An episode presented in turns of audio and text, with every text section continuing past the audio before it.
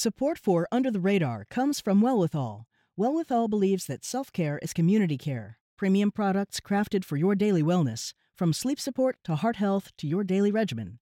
twenty percent of Well With All's profits are committed to leading the fight for health equity. They won't stop until it is truly Well With All. Under the Radar to me means authenticity, not being filtered. It's a window in on the local stories that touch our lives. And there's a huge void in the traditional media covering these new faces of Boston. You may not be looking for a particular story, but when you hear about it, you're engaged. Under the Radar means ahead of the curve. It's also perspectives. How does this particular story affect a community or a neighborhood? I'm Callie Crossley. This week on Under the Radar with Callie Crossley, a controversial name change for a national organization, the Massachusetts Supreme Judicial Court's confusing ruling on ICE, and how an attack on an L A street vendor is reverberating throughout the country. We discuss the latest Latinx news happening locally and nationwide. Later in the show, the women who took Rosie the Riveter's slogan to heart, they did do it. While all the girls attend their favorite cocktail bar, sipping dry martinis, munching caviar, there's a girl who's really putting them to shame. Rosie is her name. One local event is honoring and uncovering the history of the women who left housework for labor jobs at the Charlestown Navy Yard during World War Two. But first, joining me in the studio, Julio Ricardo Varela, co-host of the In the Thick podcast, Latino U S A contributor, and founder of Latino Rebels. Welcome back, Julio. Hey, Callie. Glad to have you. And also with me, Irene Mata, the Barbara Morris Casperson Associate Professor of Humanities and Associate Professor of Women's and Gender Studies at Wellesley College. Hello again, Irene. Hi, Callie. uh, I'm so glad to have both of you because we have a lot of meaty topics to dive into. First, the legislature just made a, well, a big move, uh, actually, with regard to the English-only education in Massachusetts. This is a, an issue that's been going around and around for some time. State Senator Jeffrey Sanchez has been working hard to change this. The bottom line is that there was at one time bilingual education in Massachusetts. It went to English only, a kind of immersion that was supposed to force English language learners to learn English but in English, so they really couldn't follow because they knew Spanish, and it was or a difficult... Or any other language. Or any it, other wasn't language. A, it wasn't it was just tough. Spanish, right? Yes. California and Arizona were states that had also uh, gone this way.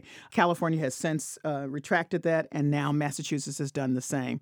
To be clear, the policy that says that uh, you must teach bilingual education is not happening here. What they're allowing now is flexibility mm-hmm. for the schools to do this. So wanted to get both of your takes on this. Julio, you're smiling. Well, I, you know, my previous career, I was working in Boston as uh, the head of E S L bilingual for for a publishing company based out of New England. And so I, I remember this. Like in nineteen ninety-nine, two thousand, I would be like, you know, why are you doing this? The demographics are showing the research that was coming out of California and out of the Southwest. And I would go out to California and talk to like districts and saying like the best way to teach English language learners is a combination of their primary language and and sort of English, and teaching content in in in their native language actually got them to think and actually make the connections. And the research was clear. And to see Massachusetts, liberal Massachusetts, like turn the corner in two thousand two, there's no surprise that the, the Commonwealth has such an issue with E L L right now, with English language learners. Some of the lowest performing student population in in the Commonwealth. I mean, look at Senator uh, Chang Diaz, who said um, the testing was was there. It's not working. The research is there. It's proven. I said in two thousand two, demographics are changing in this in, in this state, and this is a mistake. And it took fifteen years, Callie, for like lo- legislators to finally wake up to this reality. This is a great, great moment for edu- education in the Commonwealth. So, Irene, um, the problem for a lot of the English language lear- learners was that they couldn't get the concepts because they're trying to figure out, well, what are you saying to me, you know? Right, and so now there's some flexibility in going back. Speak a little bit more about the advantages of having this flexibility. Um, well, I think one of the things that uh, Julio brings up is, is this gap that we now have of, of fifteen years. And and for one, one of the things that makes me really sad is the children we lost along the way. Because we know that if you put a child who doesn't speak the dominant language in a classroom, um, they're at, at a disadvantage from the very first day. Not allowing them to understand concepts, to learn at their pace, and to learn the language while they're learning the concepts is, I think, um, a, a real disservice, right, to their education. Um, you know, I think a lot about, like, my own education. I grew up in West Texas, in El Paso, and I grew up in a time where bilingual education was the norm. Mm-hmm. Um, so many of my community, you know, where our first language was Spanish. And so when we went to school, our schools understood that even though we were in the U S, many of us had been raised with Spanish as our first language. And so there was this real kind of concerted effort to figure out, how do these kids learn? How can we help them learn English, but at the same time, allow them to stay on top of the curriculum that we're trying to teach them? And so it was it was very effective in the ways in which we would we would sit in a classroom and our teachers would speak to us in Spanish. At the same time, we would go home with these ling- uh, English lessons that then we would also teach our parents.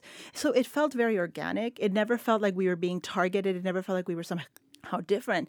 And, you know, as someone who was a Spanish speaker from the very beginning, to go into a school, to be slowly immersed in English, you know, by the time I learned English, I was also like such an advanced reader in Spanish that that helped me be an advanced reader in English. So it's no surprise that one of the things that I loved most, which was reading, which is why I became a literature professor, that started with my love of books. That was never something that I was made to be ashamed of, right? That I didn't have to feel shame for reading right. in Spanish, that it was, oh, this is really good, you love to read. Okay, so now let's introduce you to English reading too. And it can happen simultaneously. And it can happen in a way that empowers students to not feel ashamed of their own language and cultural background, but also to become active learners, to embrace English in a way that feels powerful and not something that's being kind of Uh, shoved down their right, throat. And, and, right, and these students want to learn English. Absolutely. Like, like that's another big myth of all this, and especially with this, what what happened fifteen years ago is like, oh no, they're not going to learn, you know, they're not learning English, and we're just going to create this subclass of monolingual kids. It's like, what what's happened, what what's different about it, Callie, is that you lost the opportunity. And what, what Irene says is like, these are young kids that come with a different knowledge of being bilingual. We all know that being bilingual is going to make you more money. It's going to, you know, I I grew up in, I was born in Puerto Rico bilingually. And I, I thank myself every day that I'm a native speaker and a native English speaker because I've, I've, my career has, it's earned me more as a bilingual speaker. So the fact that the Commonwealth doesn't like lost that opportunity, that I'm that lost generation of, of fifteen years, which we're talking about, that's a K twelve student. Like, that's not someone who's just here for three days. Like that that kid might not get into college because of what what the what Massachusetts like fell into, sort of this hysteria of the English only movement that came in the late nineties, um, and even in California, California like is woken up. Like, perfect example. There are so many Anglo English speaking kids now in California immersion Spanish schools that it's seen as a cachet. Go to the Bay Area, go to San Francisco, where you have like suburban parents sending their kids to Spanish immersion classes at K five because they have to learn Spanish in California. Well, there's a couple of points I wanted to make. Um, our managing editor of the of the K twelve uh, education desk is Bianca Vasquez-Tonez, and she pointed out that this is not everybody's feeling. Like, in other words, n- nobody made this change because they were feeling like it's time. There's actually hard data. Yeah, um, it's it's just, we need to be clear about that. Um, that. That that's important, that there's much data to show this. this it's and just, one of the things yeah. I think people don't understand, yeah. and, and Irene coming from West Texas, um, Texas is actually probably the only state in this country that continues to have bilingual. Like, you would think in a state like Texas where where the politics, like, people would be like, English only. Like, it's been, you know, God bless Texas, because the bilingual education movement came out in the sixties and the seventies for, you know, students like Irene who are like, like, and these, you go down to Texas now, all the, everyone's bilingual. It's great. Well, I have to say, I, I can say nothing but, but good things about uh, being bilingual. Um, both my niece and nephew, I don't have children, are uh, bilingual. My nephew's a little bit trilingual, so my, my niece speaks Spanish. I do not, um, and my nephew speaks Japanese. And, and they're both go. fluent in both of those languages and moving toward others. And I, I can't, you know, say enough about, you know, the richness of their, how their lives have been enriched right. by, by being able to do that. So and, we can see that. And even thinking mm-hmm. like biologically, mm-hmm. what we know happens when students, when children learn more than one language and the brain connectors that get created, right, that don't get created in monolingual learners. Right? I mean, we have all of this science that not only talks about like why it benefits the child, but also like what it really does to our brains mm. and how it rewires our brains in ways that are much more sophisticated and make us better learners. Yeah. Well, we'll see. I, I, I you know, I, I'm really interested to see, you know, public acceptance because mm. what changed it in the past, the past fifteen years ago, was a public move. Mm-hmm. So yes. I'm interested to yeah. see how that'll be. If you're just tuning in, this is Under the Radar with Callie Crossley. I'm Callie Crossley, and here with me are Julio Ricardo Varela of the Futuro Media Group and Irene Mata of Wellesley College. And we're talking about Latinx news you may have missed. Let me move on to the uh, Supreme Judicial Court's ruling about the ICE detainment.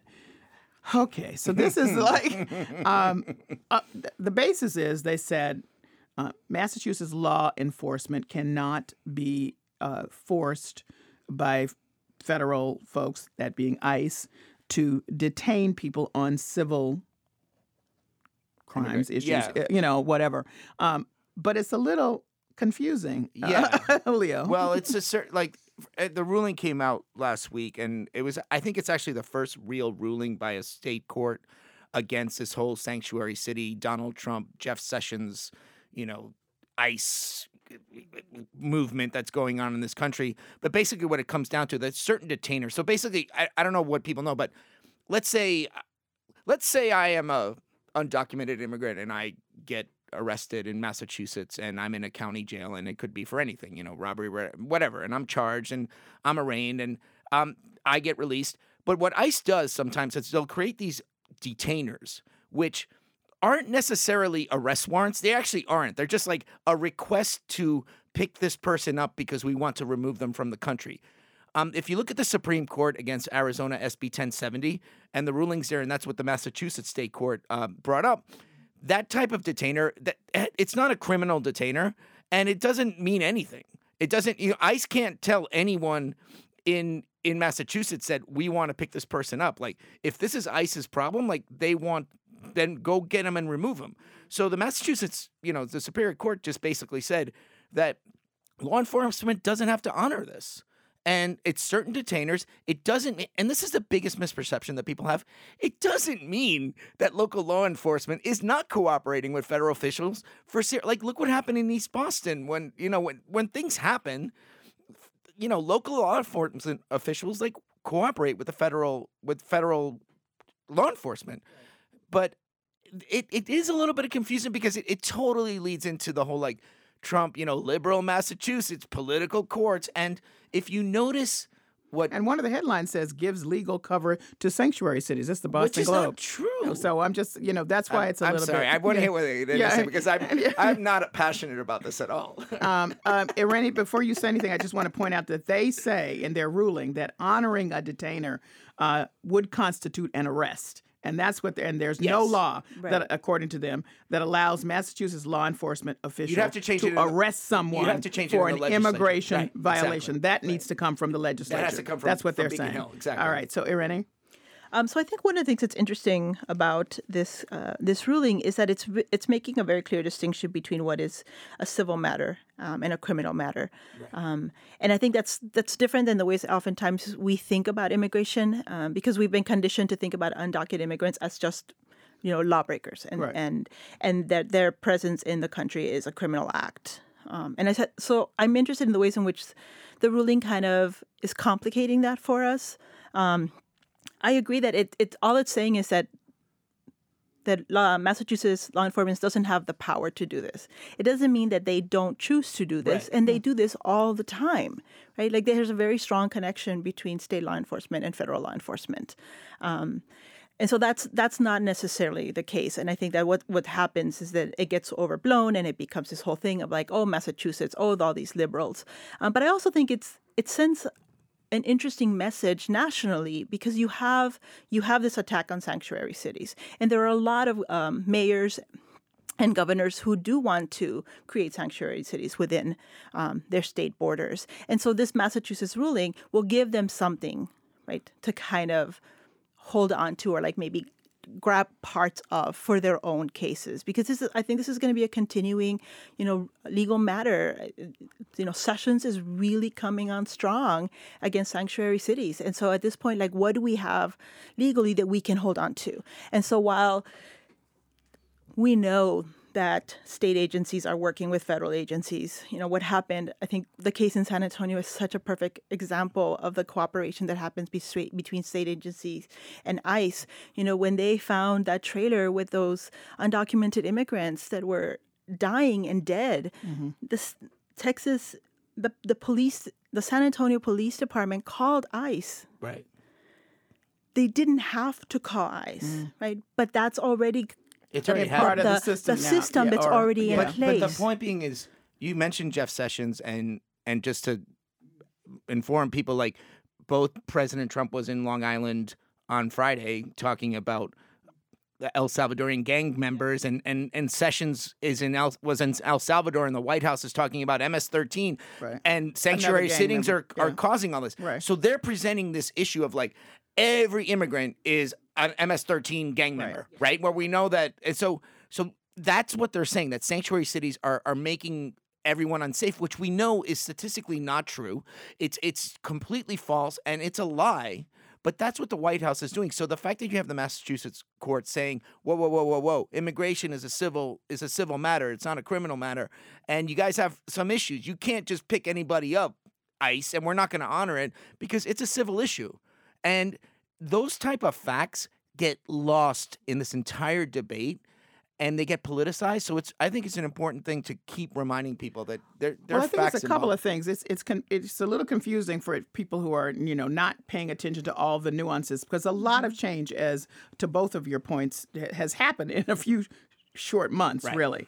Um, so I also hear the Supreme Judicial Court saying, this is, we're narrowing the focus. So now if you want to do something else, legislature, federal government, whatever, you got to then do something yes. that we can respond to. Because right now what you're doing is all over the place, and we're saying this is what you can and this is what you cannot exactly. do. So there's that. And to your point, Julio, about uh, the criminalization of a lot of uh, undocumented immigrants, um, you, And and what ICE is doing, and, and its position in, in picking up everybody who allegedly has, you know, done some horrible crime. Now, general public is saying that's not true. We have clear examples here in Massachusetts where people have lived their lives, built a family, been undocumented. You can disagree or not, but they have they are not Right. picked up for criminal activity. They're, They're picked mm-hmm. up because this new ruling by Jeff Sessions says everybody needs to be picked up. Mm-hmm. You can say, well, you're originally illegal. You're here illegally. Okay, so be picked up. That's you, you can say that, and that's uh, certainly a part of this.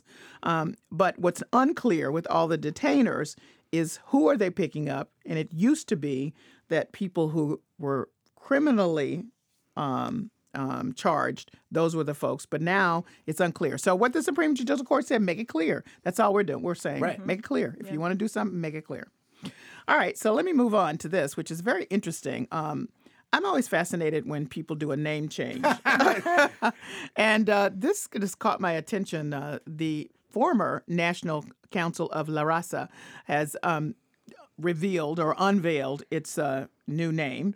And they said because they were responding to the ways that the organization had been characterized by others, and somehow the name um, was a part of that, because I guess La Raza, uh, loosely translated, means race, but they meant it to be community. There's, yeah, you know, so we it's could, a whole we could lot have a whole hour okay. about the right. use of raza. All right, okay, so we're not doing that. So let me first uh, let you hear from the National Council of La Raza president and, well, formerly, and C E O Janet Murguia, speaking to the audience at the annual conference of the N C L R in Arizona earlier this month. And the new name of the organization is Unidos U S. When we come together, there's no limit to what we can accomplish. Now is the time for us to come together, because united, unidos, we can build a society where all of us, no matter what we look like, how we pray, where we come from, or how our sexuality is expressed, can live, worship, work, and pursue happiness as equals. Unidos, we can change the arc of history and bend it towards justice. So Irene, she's selling it. I want to know if you're buying it. So I think for me, it's a little bit difficult because as someone who studied um, the Chicanx and the Latinx civil rights movements, there's there's a there's a lot of power to the terminology La Raza and what it comes out of.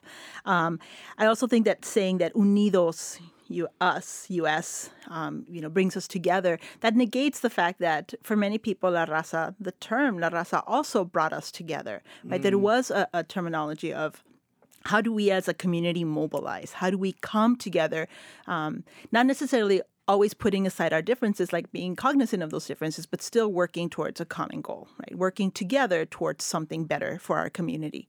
Uh, so I have a harder time necessarily buying um, into the name change. But again, that's because I have a much stronger investment in that history and where that word comes from. Um, and I don't how think it you're comes alone. About. I think other people have different no, and, reasons. And, and N C L R, yeah, yeah. like, the history of N C L R, La Raza came out of La Raza, the, the you know the Ch- Chicanx Chicano movement. But what's interesting about this is the other point that, um, and I know Janet Murguia very well, and I've actually have asked her very tough questions. So there's nothing that I'm saying here that has not been uh, publicly stated before. This whole issue of like young people aren't connecting with the largest, you know, Latino mm. civil rights organization in in the con- in the in the country that has a history. That train has left the station. There's mm. so many young, like, grassroots organizations that kind of filled that void about ten years ago. And I, I've been covering that movement, you know, the undocumented movement, mm. the dreamer movement, uh, the activism movement, that young people now connected digitally um, don't even see N C L R, never saw N C L R as, as a powerful voice. They saw it as sort of like an establishment, corporate Latino organization mm. based out of Washington. Um, so... That's a big question for them as well. The big question I have for you, Callie, because I, I look at something like the, you know, the organization like the N double A C P. Well, well I was going to say, like that, this is for a larger we, conversation, but this is exactly what's happening with the N double A C P. So, like, yeah. there there's questions yeah. about it. Yeah. Um, I also get the the, the the notion from people who, who, who look at the name change and kind of go, okay, it sounds like a healthcare organization. Um, you know, Unidos U S. The, the bigger question is, in the time of Trump, when a word like raza, mm. like when, when he basically started his campaign, not going after, you know, he went after Mexicans, Mexicans. first, right? right? Yeah. A term like raza that has such a deep, rich history. Anyone who follows what it is to be Latino in the United States or Mexican-American in the United States or Chicano in the United States, it has such a deep history. To shy away from it now, it it, mm. it just feels a little bit like people aren't feeling it. Well, I think uh, we'll be hearing about that, and and I, you know, at another time, let's have a discussion about these organizations trying to reinvent. Yeah. If you're just tuning in, this is Under the Radar with Callie Crossley. I'm Callie Crossley, and I'm speaking with Julio Ricardo Varela and Irene Mata, our Latinx Roundtable. We're discussing stories affecting the Latinx community here in Boston and nationwide. Um, now. I was taken with this story in Los Angeles, which, you know, people here uh, in the greater Boston area are going to say, why? Because, because it, first of all, it's blown up hugely uh, on social media. And I think in a larger sense, we're going to talk about uh, simply what it is, is a um, uh, Benjamin Ramirez's cart. He was a vendor selling Mexican corn known as elote. His name is Elotero. And Uh, another a guy was walking by, demanded that he move his cart off the sidewalk, and when he wouldn't, there was a very nasty exchange between the two of them. Uh, Ramirez accused the guy of uh, being racist. He said he couldn't be racist because he was Argentinian, and then, but but the bottom line was that he destroyed his cart, and yeah. you know it's become a big deal. So I see it as you know what's happening in L A because there's been a sort of um, across the board attack on vendors. Mm-hmm. Um, and a lot of those are Latino. So mm-hmm. let's be clear about that. And, but it's also a part of the bigger picture of some of the um, well, I, you can't call it a crime, but certainly hate incidents happening across the country that seem to be more prominent. As I, I heard somebody say the other day, now it seems to be okay just to be blatantly racist out in the public and mm-hmm. do whatever. So this is something that has uh, taken on uh, huge legs. Uh, there's going to be conversation in the streets because they're doing rallies. Mm-hmm. This one guy's uh, story has, has really blown up. Wanted to get your take on this. Um, how are you seeing it uh, reported and responded to from people across the country? Because it's not just an L A thing, I think. Irene? Yeah, we, or Julio. Yeah, Latino U S A mm-hmm. reported about it, and it's really fascinating. You know, ben, Benjamin Ramirez, if people don't know, um, the the man who turned it over, his name was Carlos Rakas. He's a musician out of, um, he lives in L A. He's from originally from Argentina. But there's sort of a history that he was harassing, Rakas was harassing Ramirez, and then leave it to, uh, you know, a mom and a, pa- a mom to, or and a dad to say, like, next time just take out your phone and tape him, mm. right? So you got to give it up for ben- Benjamin Ramirez, who's like, I'm not putting up with this anymore. And he taped it, and the mother, the mother put it up on Facebook. Uh, it was like at, at night in L A, and by the time people woke up on the East Coast, it had like five million views. So, you know, it it really resonated with people, and it resonated for a couple of reasons. Not only the issues of class and race within the Latin American community, which, again, another hour could be spent yeah. on that, but the issues of gentrification. Right. If you know anything you know about L A right now, and even in Boston, you know, this is where it can, there's movements, the, the city's changing. So in Boyle Heights, which is perhaps the most Mexican-American, like traditionally Mexican-American neighborhood in Los Angeles, there's a huge anti-gentrification movement right now going on. And Benjamin, you know, Benjamin is like, is sort of that symbol. And in addition, legalizing street vendors in, in Los Angeles, the whole issue of, of permits and the fact that there's plenty of people like, you know, this happened in Hollywood. So there's plenty of like, you know, Hollywood hipsters who get their elote from Benjamin. He's yeah. loved. Like, people are like, don't mess with my street vendor. That's where I get my, my elote, my my chicha, you know, my chicharrones, and I get things. And like, you're messing with the, they just, it was the wrong person to be messed with. And and Benjamin just and and the community's responded. He's gotten money for his equipment back. And and what people don't know is these are handmade carts. Like, this is something like so this a, is a so tradition. This is a culture. It, I mean, they really this is just, a livelihood. Yeah. Um, the good, you know, it's really raised a light on like how people treat the street workers, and and and, and, and what does par- this mean? In and the what largest, does this mean? It's yeah, a fabric right. of the city, right? So, and we should be clear that um, there's been a lot of confusion about you know vendors illegal, street vendors illegal or not. Um, you can get a citation, right? Um, but it is, but it's that's it. Um, right. For it was having decriminalized. A, right, exactly. Recent, mm-hmm. Very recently, mm-hmm. though, because before it was considered a criminal right, act to, right. to sell uh, food on the street. And, it, you know, I think one of the things that's also really interesting about this case is that uh, Benjamin Ramirez has been very open about the fact that he was able to call the police, right, because the police were called. Um, mm. He wasn't afraid to do that because he's not undocumented. Right? A lot of street vendors don't necessarily have Um, authorizing papers.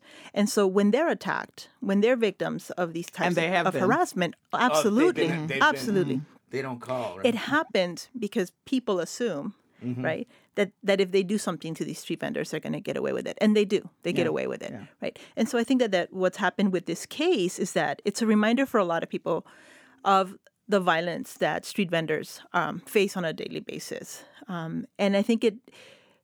For those of us who may not live in L A, for people who aren't necessarily familiar with street food culture, um, it's also uh, educating them, right, about like what happens when when this is your livelihood and and others feel that they're entitled to take that away from you, who dismiss your labor um, and see what you do as so meaningless, right, that they can vandalize. And for um, me, your food it's cart. Like the attacks out in the public, you know, on the street. Yeah. Um, no shame. Uh, no, Absolutely no shame. shame. But, I, you know, it is heartening to see people push back because they have, again, the video helps people mm-hmm. to see this is really happening and it's horrible. And what are we going to say? It's a mother helping her son, exactly. too. Like, I, yeah. I think people don't realize it's like the fact that they spoke out, and it's like we're yeah. going to use we're going to use the power of the community to to, you know, I think they had the.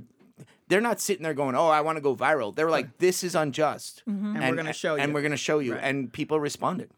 All right, I want to squeeze in. I love this because um, I need something happy at the end. Uh, this is a new short film um, about uh, two uh, queer, this is the language used, I'm using language used, uh, Latinx elders uh, who meet in a nursing home and, you know, want to get married, but uh, there's some unhappiness by one of the daughters. I want to play a clip. Uh, so in this clip, uh, Lupita explains to her daughter, Virginia, how her relationship to Ramona started. I am the one who started sneaking into her room. Did you know about this? Uh, some of our elders develop mature relationships, as long as it's consensual. They need to be protected from these... I don't need your protection. You're just like your papa. I'm marrying Ramona. Punto final. Mama, you're not a lesbiana.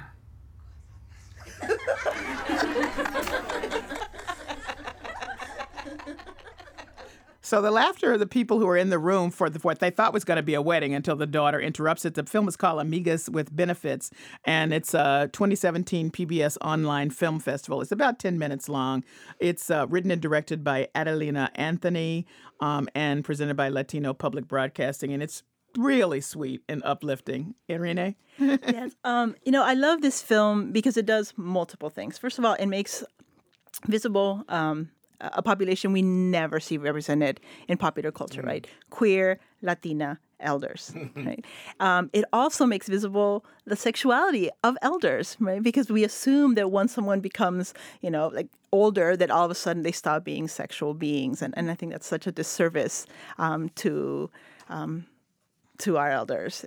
And and it's it's told in such a, a sweet kind of Uh, way. And one of the other thing that I really love about this film is is how uh, when she's talking to her daughter, when the main character is talking to her daughter, she's telling her, well, you know, I, why do you think your teacher let you get away with like making grammar mistakes? And why do you think, you know, my neighbor, we were so close? And for For her daughter, this is so outside the realm of possibility because she never imagined her mother, first of all, as a sexual being, and mm. second of all, as possibly queer, right? And it says so much about the misconceptions we have around sexuality, around women's bodies, around queer Latinas. Um, so it's all wrapped up in this really short, like ten-minute film yeah. that, that made and me it's laugh. Funny. It, it's funny. It, it is funny. Like that's what yeah. that you, I love when you you can use humor to get to deeper issues, and it was just so real and authentic and. But it's only ten minutes long and it's online. Like, this needs to be on Netflix. Like, I want it to be a series now. Well, like, you know, um, Issa Rae started on the web, so next, maybe. next that's stop, how we, that, That's what's up, Callie. Good point. That's what's up. I want to thank both of you for joining me this week. Thank, thank you, Callie. Callie. Julio Ricardo Varela is the co-host of the In the Thick podcast, a contributor to Latino U S A, and the founder of Latino Rebels. And Irene Mata is the Barbara Morris Casperson Associate Professor of Humanities and Associate Professor of Women's and Gender Studies at Wellesley College. Coming up, Rosie the Riveter isn't just a cultural icon. She is the symbol for the millions of women who took over the jobs left behind by men fighting in World War Two. Now an event at our Charlestown Navy Yard aims to honor the legacy of these Rosies. That's up next. This is Under the Radar with Callie Crossley. I'm Callie Crossley.